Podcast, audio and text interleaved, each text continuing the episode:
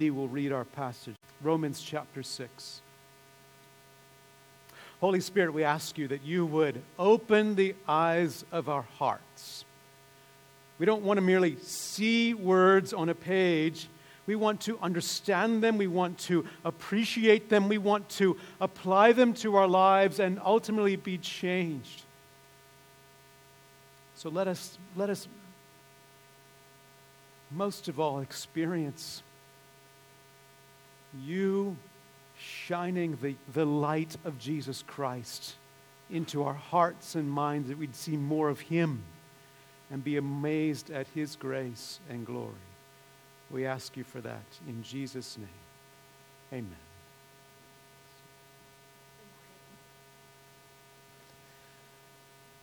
I'll be reading from Romans six, one through four.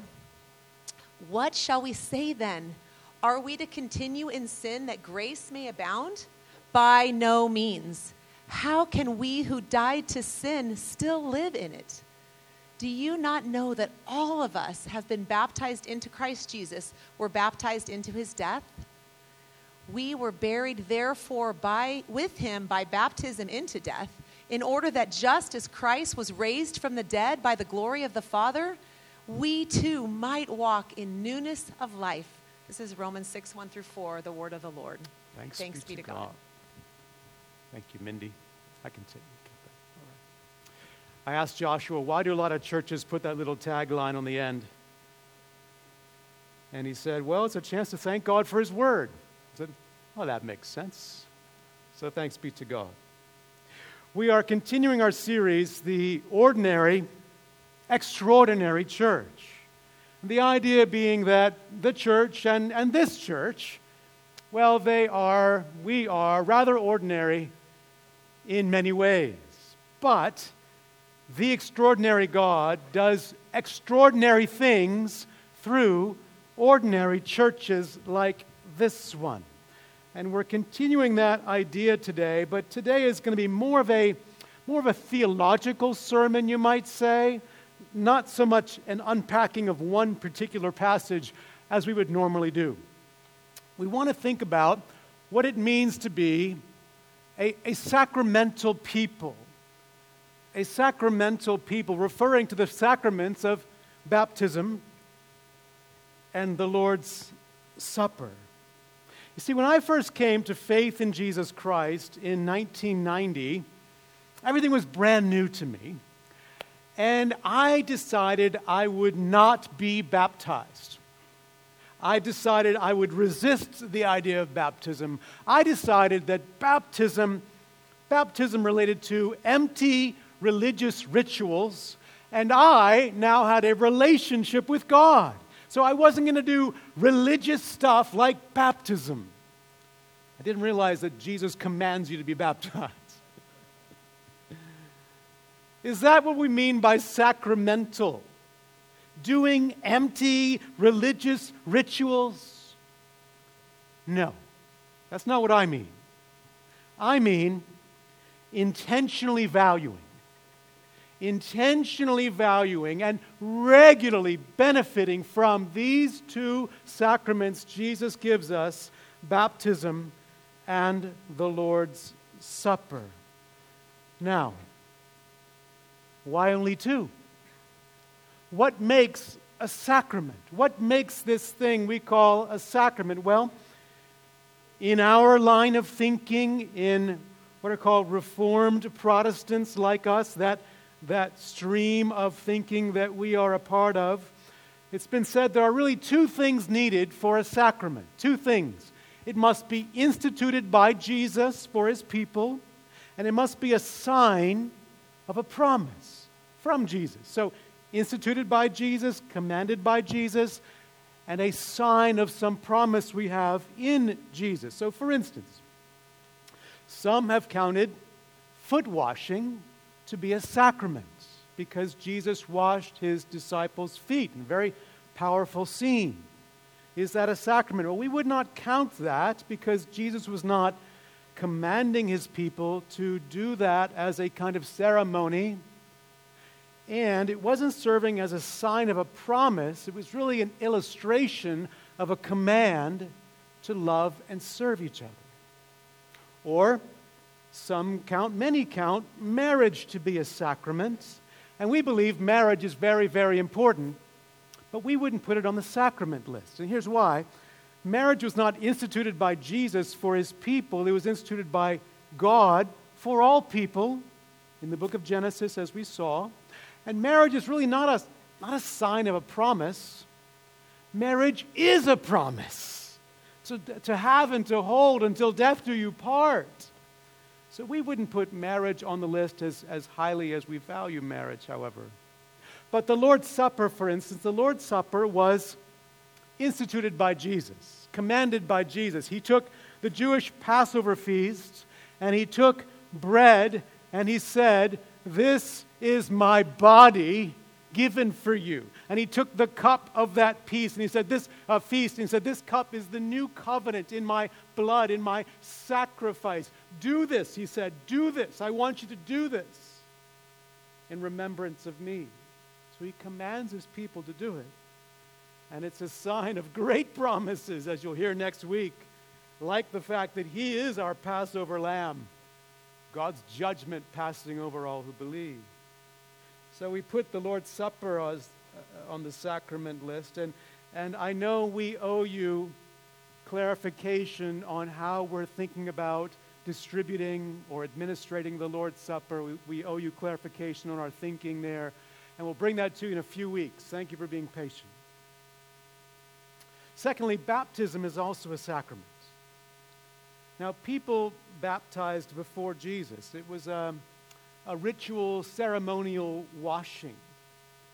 But Jesus took baptism and he commanded his people to do it. He said, "Go therefore," Matthew twenty-eight, "go therefore, make disciples, baptizing them," right? He instituted this, this rite, this ceremony, baptism, and called his people to do it. And it's a sign of glorious promises, as we're going to see today. So that's why only two sacraments. And hopefully that gives you a sense also of what they're about. You might say they are physical emblems of spiritual realities. Physical emblems of, of spiritual, glorious realities. The Church Father Augustine, he gave us kind of a classic definition of sacraments that we often use, that it's an outward physical sign of an inward spiritual grace. An outward physical sign of an inward spiritual grace. In other words, sacraments are signs because they signify something. That word sign is in that word signify, isn't it? Sacraments are signs because they signify something. Think of a, think of the traffic light. And when it turns from red to green and you see a green light, that is a sign signifying something. What is it, what does a green light signify? It means go, right? Doesn't, doesn't mean stop, means go. Go forward into the intersection. In the same way, a sacrament is a sign signifying our covenant, our relationship with God through Jesus. It's a sign. They're also sometimes called seals. A seal being something that confirms or ratifies. A seal showing the, the binding nature of this relationship. Think of, think of a passport. You could go home today, on your computer, pull up a Word document, create something you call passport, and you could print it out on your printer, and you could say, "I have a passport now," and you could take it to the airport and try to fly somewhere. I mean, will that passport that you printed out, will that help you go somewhere? Will that confirm in any way your citizenship in this country? I hope, I hope not. But if that passport has the seal of the United States of America, does that change anything? I think you're going to get on the plane. It, it confirms something, doesn't it? It, it ratifies something. It confirms your citizenship or what have you. And that's what a sacrament is like. It's it's confirming, it's it's ratifying, if you will, this this relationship we have with God by His grace through faith in Christ. So that's a sacrament.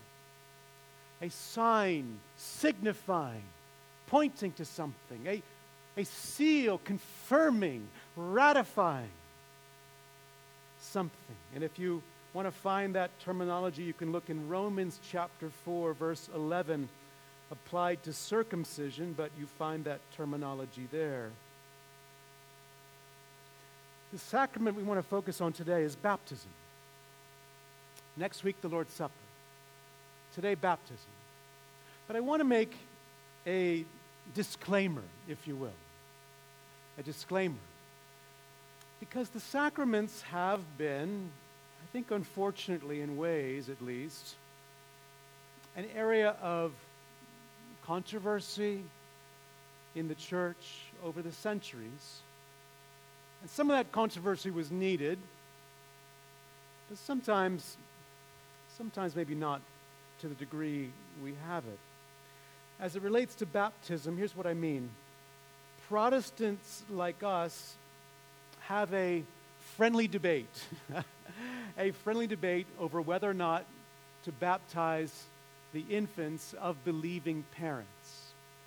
For us here, we baptize believers in Jesus, not their infant children. That's our conviction from Scripture. But I think it needs to be said in integrity that there are good theological arguments you can make on the other side of that friendly debate. You can make a good theological, biblical argument for giving the infant child of a believing parent the sign of that covenant. I, I think there's more to take into consideration, biblically speaking, but that argument has theological weight to it. So I think Wayne Grudem, Doctor Wayne Grudem, is right when he says baptism is not a major doctrine that Christians should divide over. There are major doctrines. He says this is not one of them. It's important. It has implications for church life, absolutely, but not something we need to divide ourselves over. So here's my disclaimer. We try hard to be a church that is very welcoming to brothers and sisters in Christ who have a differing view on the baptism of infants of believing parents. We don't require them to change their view. We don't require them to be sort of rebaptized. So if you have a different view, it's okay with us. You're, you're among friends. Now let's think about then, with that disclaimer aside, three things baptism does. Three things baptism does. Here's the first. Baptism signifies our union with Christ. It's a sign, we said, right? It signifies, and it signifies especially our union with Christ. Now, baptism certainly signifies a number of glorious things that God does for everyone who trusts in Jesus Christ, like cleansing from our sin, Hebrews chapter ten, uh, the washing of regeneration, renewal, new life, the power of the Holy Spirit, Titus chapter three. Deliverance from judgment, like Noah and the flood, First Peter three. But here in Romans six, here in Romans six, it signifies especially our union, our spiritual union with Jesus. You see, in the book of Romans, the Apostle Paul has been extolling the grace of God in Christ. He's been celebrating the, the free grace of God to all who believe. He's talked about the grace that, that propitiates God's wrath. That means Jesus took what we deserve on the cross, God's judgment, God's wrath against our sin, so that for all who believe, wrath turns into favor by grace. He's talked about how grace, God's grace, justifies us in Christ. That means declares us legally and forever righteous with the righteousness of Jesus Christ by grace. But that should raise a question for you. he anticipates an objection. The question of verse one. What shall we say then? Are we to continue in sin that grace may abound? If, if all that grace is freely given to us through faith in Jesus, why not keep sinning? Why not give myself to sin? Ever wonder that? If more sin means more grace from God, should I just keep on sinning? Good question. Here's the answer. Verse two. By no means. How can we who died to sin still live in it? He's saying the genuine Christian is so radically changed, dying to sin, that they just can't honestly give themselves to it any longer like they once did. You can't live in sin, he says, because you died to sin somehow. And notice what he uses to explain that. Baptism. Verse three. Do you not know that all of us who have been baptized into Christ Jesus were, were baptized into his death? We were buried, therefore, with him by baptism into death, in order that, just as Christ was raised from the dead by the glory of the Father, we too might walk in newness of life. Did you see the phrases there? Baptized into Christ Jesus, baptized into his death, buried with him by baptism into death, raised with Jesus. The Apostle Paul is talking about the reality of our spiritual union with Jesus in his death, burial, and resurrection. And he's saying baptism signifies that. He's using baptism as a, a sign to point to that spiritual union with Jesus. It's, it's the union... The union Jesus described in John chapter fifteen when he said, I'm the true vine and you are branches. It's a helpful picture, right? He says, left to yourself, you're a branch. If you're on your own as a branch lying on the ground, you're not, you're not doing a lot. You're not accomplishing a lot. You're just a dead branch on your own, lying on the ground. You're waiting for the the big, uh, someone to drop you into the big green bin and, and be hauled off with all the other yard clippings. You're just a branch on the ground left to yourself. But, but if you're a branch joined to the vine, if you're a branch that is united to the vine, then what happens? Then the life-giving power of the vine is flowing through you as a branch, and you bear much fruit, like nice, juicy grapes or something like that. It's a picture of our spiritual union with Jesus. And the Apostle Paul is saying baptism is a sign of that. It signifies that. Baptism does not create the union. The Holy Spirit does. Baptism signifies that union with Christ in his death, burial, and resurrection. It's like the green light of the traffic light. Green light signifies go. Green light signifies move forward, drive ahead. Baptism signifies two crucial promises. Promise number one, I am joined with Jesus in his death and so have died to sin slavery. And promise number two, I am joined with Jesus in his resurrection and have been raised to new life. Baptism, if you will, it signifies that a kind of pickling process has happened to you. A pickling process. When you pickle something, it seems to me, it is fundamentally changed. that nice cucumber becomes a nasty dill pickle. Sorry to our pickle lovers. My dear wife is Korean. She's teaching the kids. Koreans love kimchi. Koreans grow up on kimchi. Koreans live for kimchi. They, they, it's, it's, it's an acquired taste if you don't like it. It's a spicy, pickled cabbage. It's, it's fermented cabbage. That means the cabbage has new properties. It has a new odor, very pungent odor. It has new tastes. It's great with rice.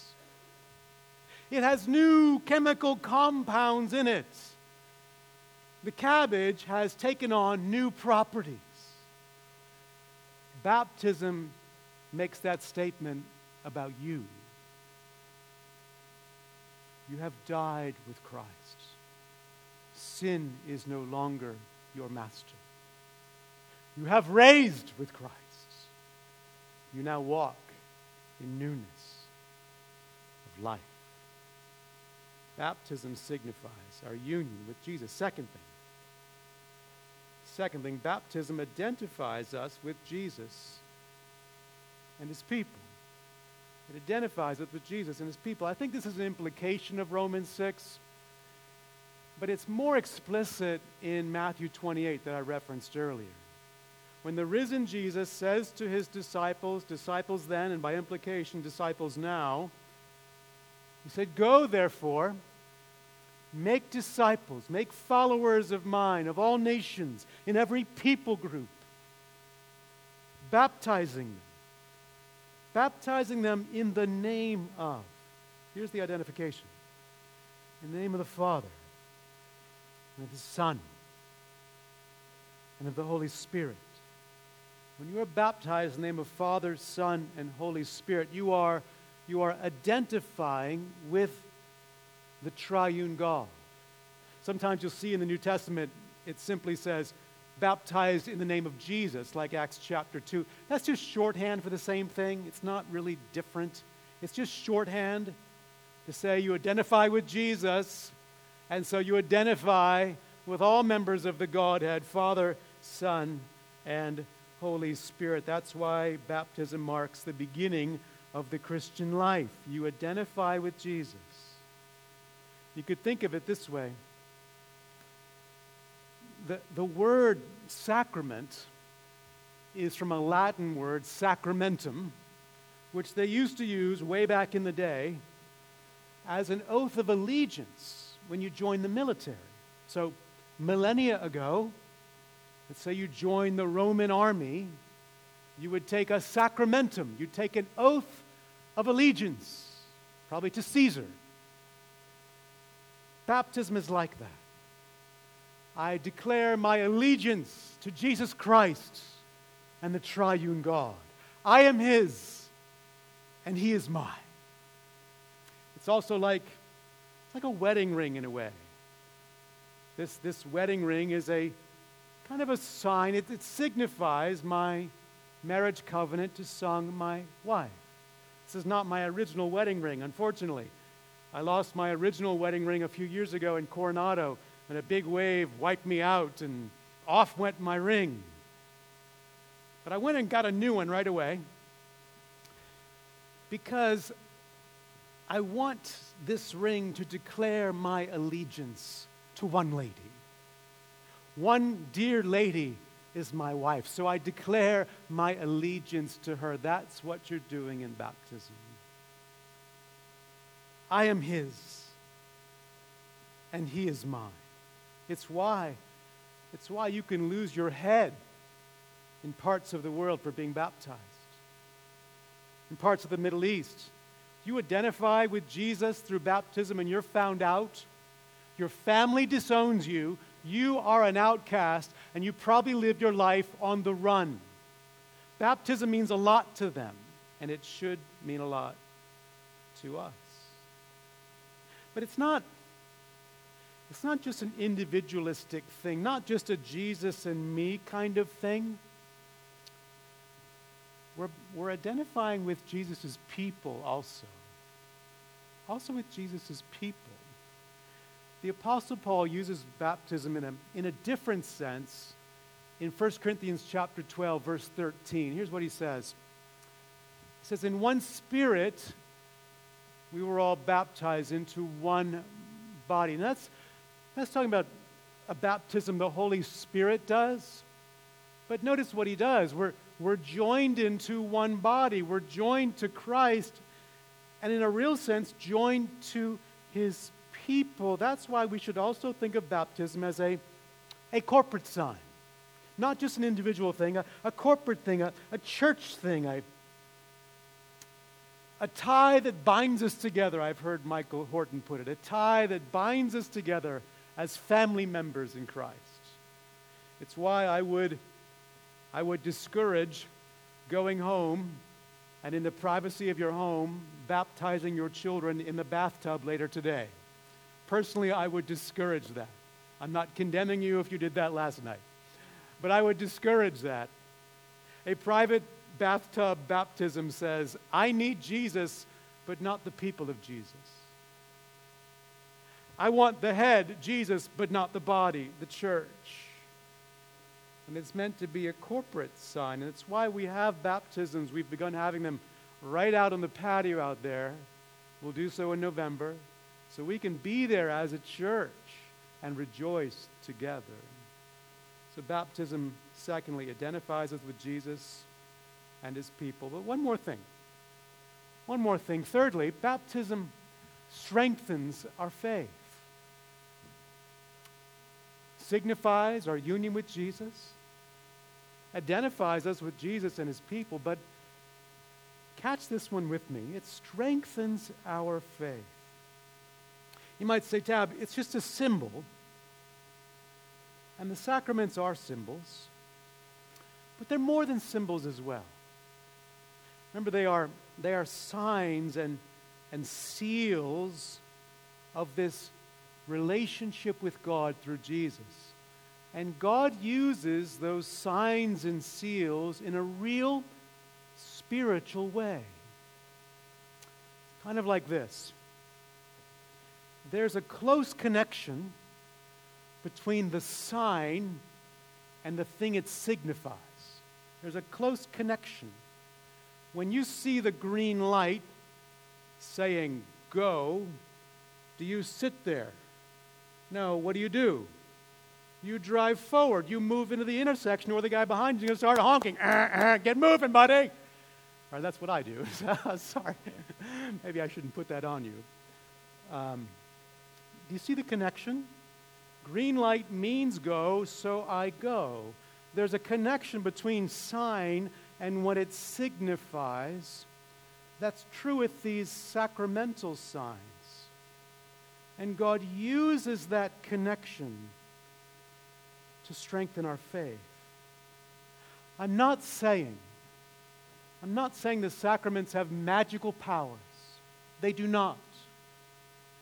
I'm saying God uses these sacraments as means, channels, pipelines of his grace into your life to strengthen your faith.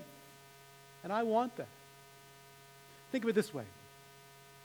In preaching, hopefully it's happening today, you are hearing God's promises from his word. So you're using your sense of hearing right now, and hopefully God is strengthening your faith as you use your sense of hearing. In the sacraments, God addresses our minds and hearts through the other senses. We see and feel the water of baptism. A few moments ago, you were able to taste and, and touch and smell the bread and the cup of the Lord's Supper. So God was confirming his promises through your other senses, and so strengthening your faith that way. Do you track with me? It's for this reason Augustine called the sacraments visible words. I love that phrase. It's the word of God made visible to you. You see something of the gospel, the good news of Jesus Christ. We have that way. We have drama in our worship. We have a drama team. Did you know that? We do.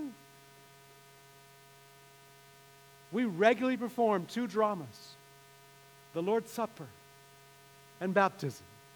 We we act out God's promises in Christ that way. We, we are visibly represent them, and by doing so, God strengthens our hearts. I, I like how Ligon Duncan has put this. Doctor Duncan has said, in the sacraments, God takes us into his kindergarten. And I don't mean that in a demeaning way at all, in a very endearing way.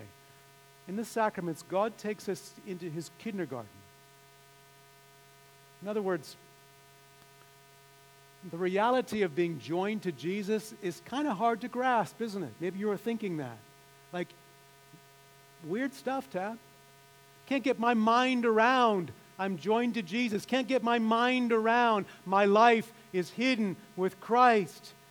And so God uses his sacraments to take us into his kindergarten to visibly and, and tangibly help us grasp this reality and so strengthen our faith.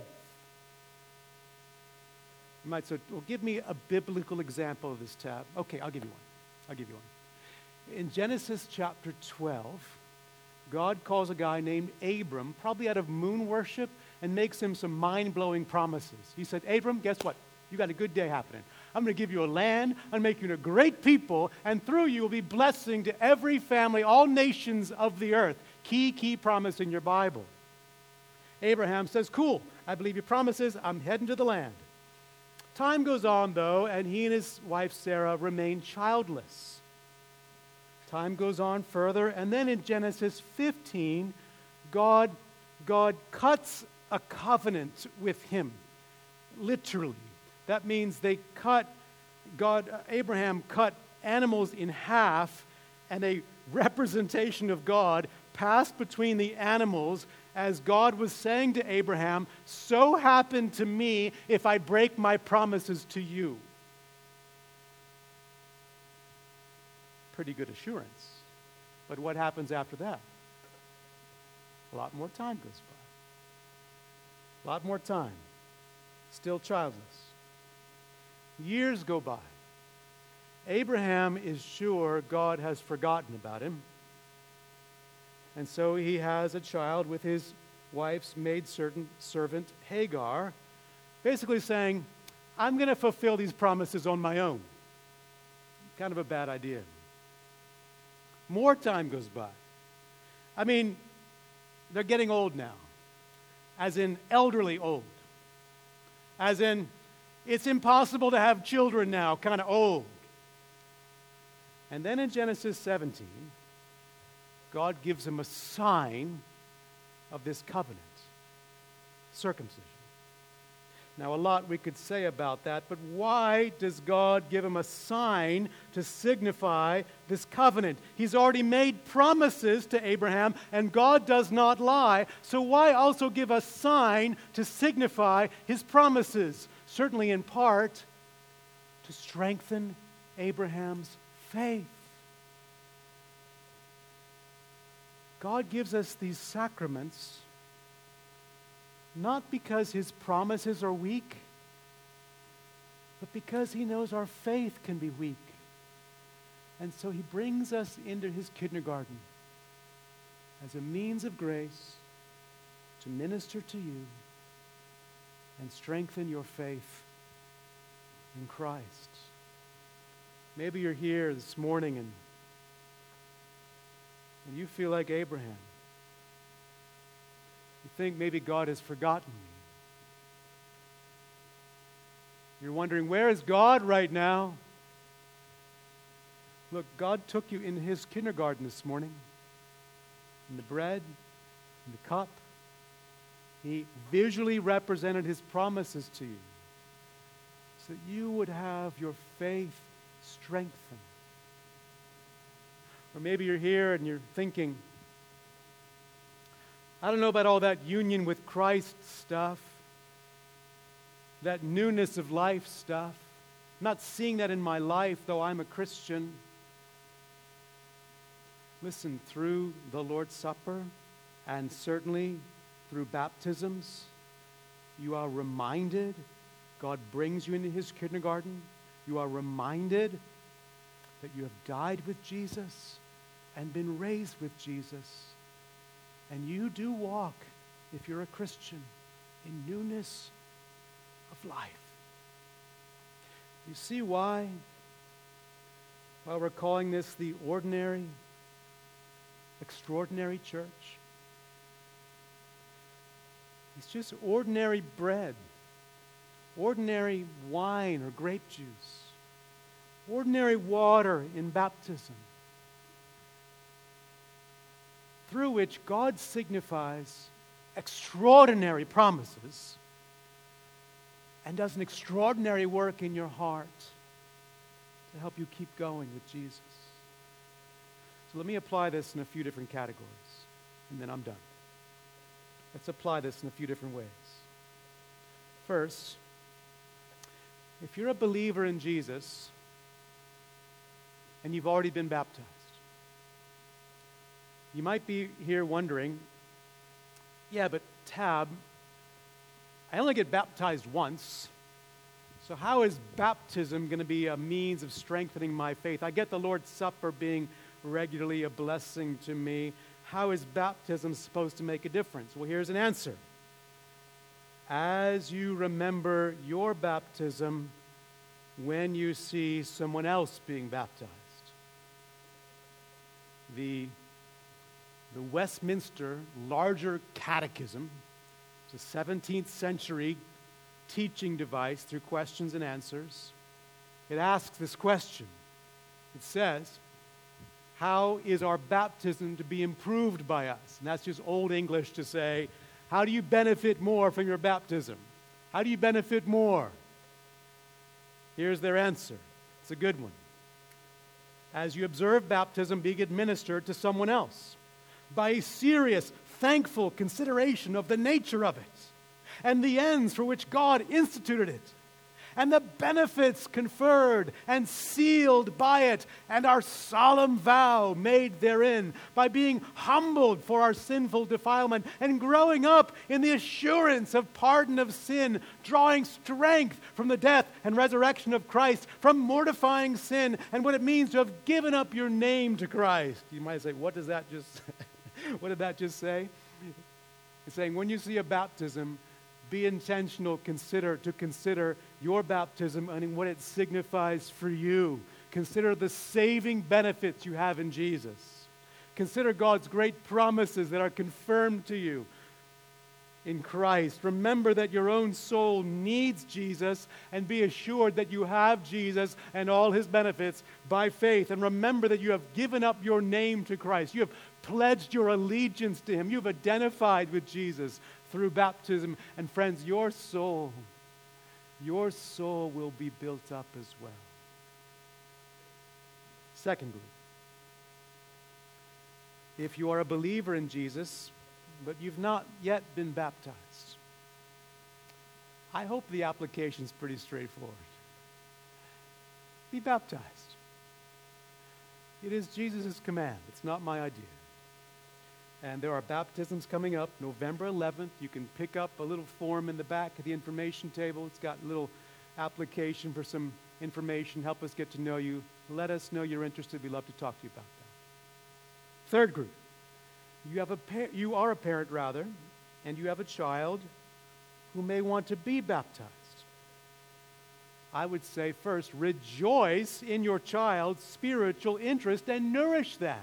Nurture that. Talk to them about Christ and what it means to follow Christ, and pick up a thing there in the back, a little uh, guideline that, that walks you through some, some suggestions for how to walk with a child through this process of considering baptism, and let us know after you've done that, and we'd love to walk with you with that. Fourth group, you're here, but not yet a believer in Jesus.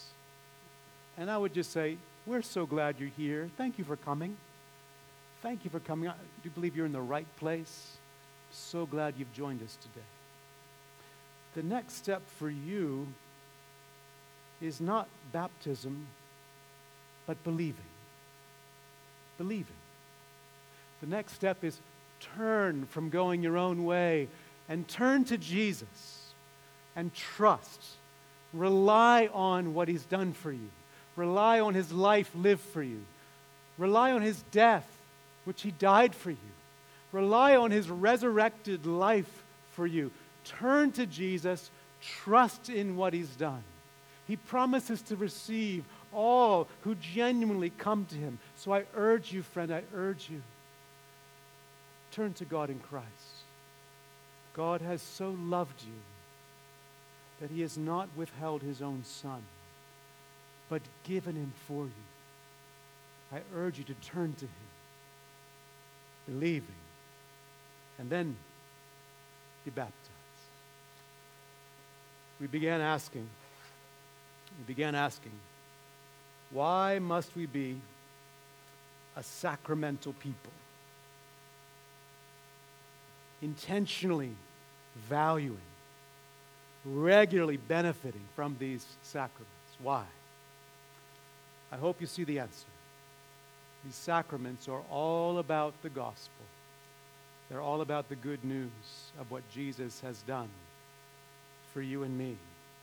And last week we said we want our culture, we want our culture as a church to be gospel-centered, to be centered on Jesus Christ.